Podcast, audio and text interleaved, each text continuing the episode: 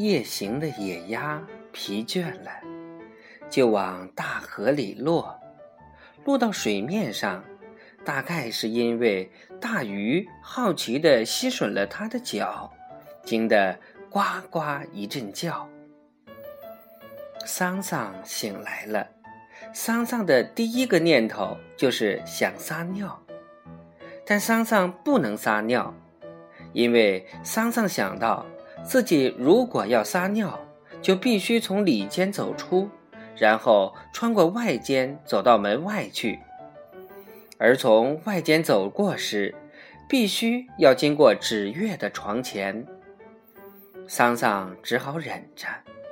他感觉到自己的小肚子正越来越严重的鼓胀起来，他有点懊悔，晚上不该喝下那么多汤的。可是当时他只想头也不抬的喝。幸亏就那么多汤，如果盆里有更多的汤，这下就更糟糕了。桑桑不想一个劲儿的想着撒尿，就让自己去想点其他的事情。他想到了住在校园里的秦大奶奶。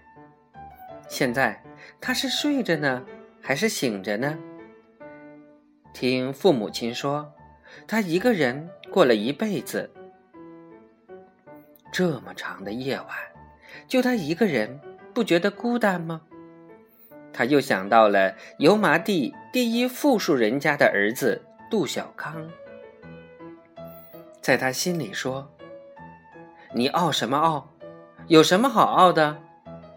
但桑桑又不免悲哀的承认，一年四季总是穿着白球鞋的杜小康，确实是其他孩子不能比的。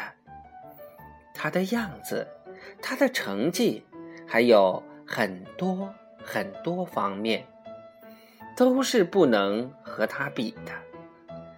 桑桑突然觉得杜小康傲是有理由的，但桑桑依然不服气，甚至很生气。